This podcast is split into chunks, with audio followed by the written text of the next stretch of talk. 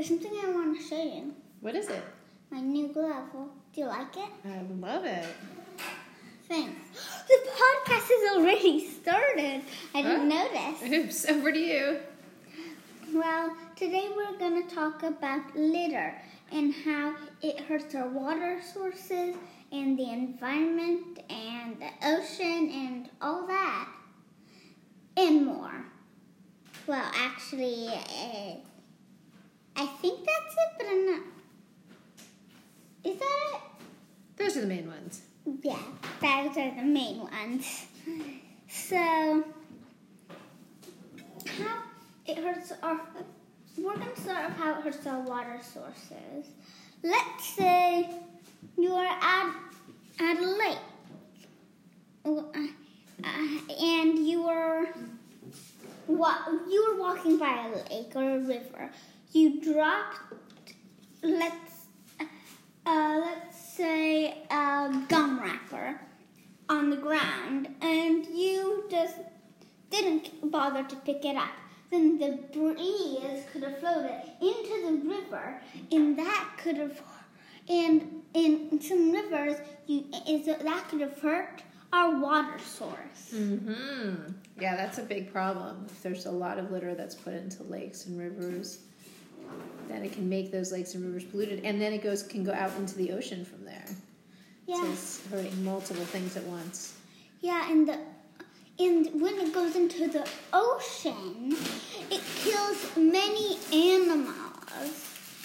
And let's say there was a scuba diver, it could even hurt that scuba diver. Like if it was like a a big piece of plastic or a or or a litter island. There's something called a litter island or a trash island. It's when huge clumps of river, a litter come together or uh, uh, to make an island, and it goes around. And and let's say seagulls were searching for fish. Those could look at like a swarm of fish. They'd go down, eat it, and then it could get stuck in their throat, and the seagulls could die. Oh, it's terrible. Yeah, animals can get really affected by trash And plastic in the water. Mm-hmm. Well, plastic especially. Particularly plastic, but other kinds of litter as well. And we, and how it hurts the environment. Let well, technically it's environment. That's also, but let's say it hurted land instead of water. It could hurt land by let's say it like it was um like underground. It might be able.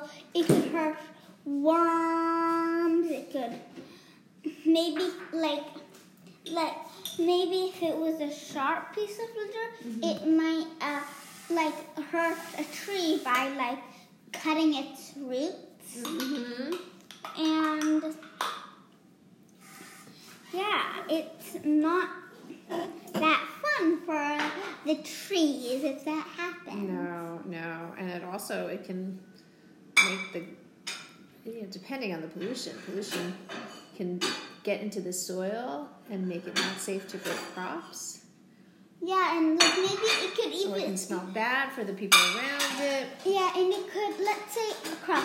It could make the crops poisonous. hmm Uh, yeah, so in general, for not just ant, not just like one kind of species or animals, but also affects our species, humans. That's right.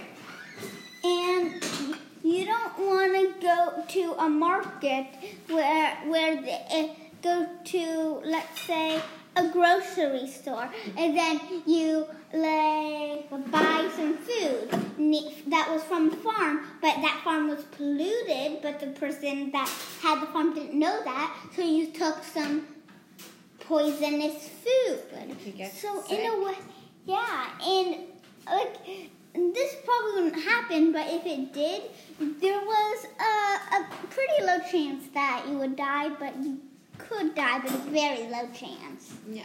But the way we can you we can help uh, with pollution, help ending pollution, Oh, you know, one other and thing- this particular topic is what I'm talking about right now. You could pick up trash and throw in the garbage or recycling, whichever one they belong into.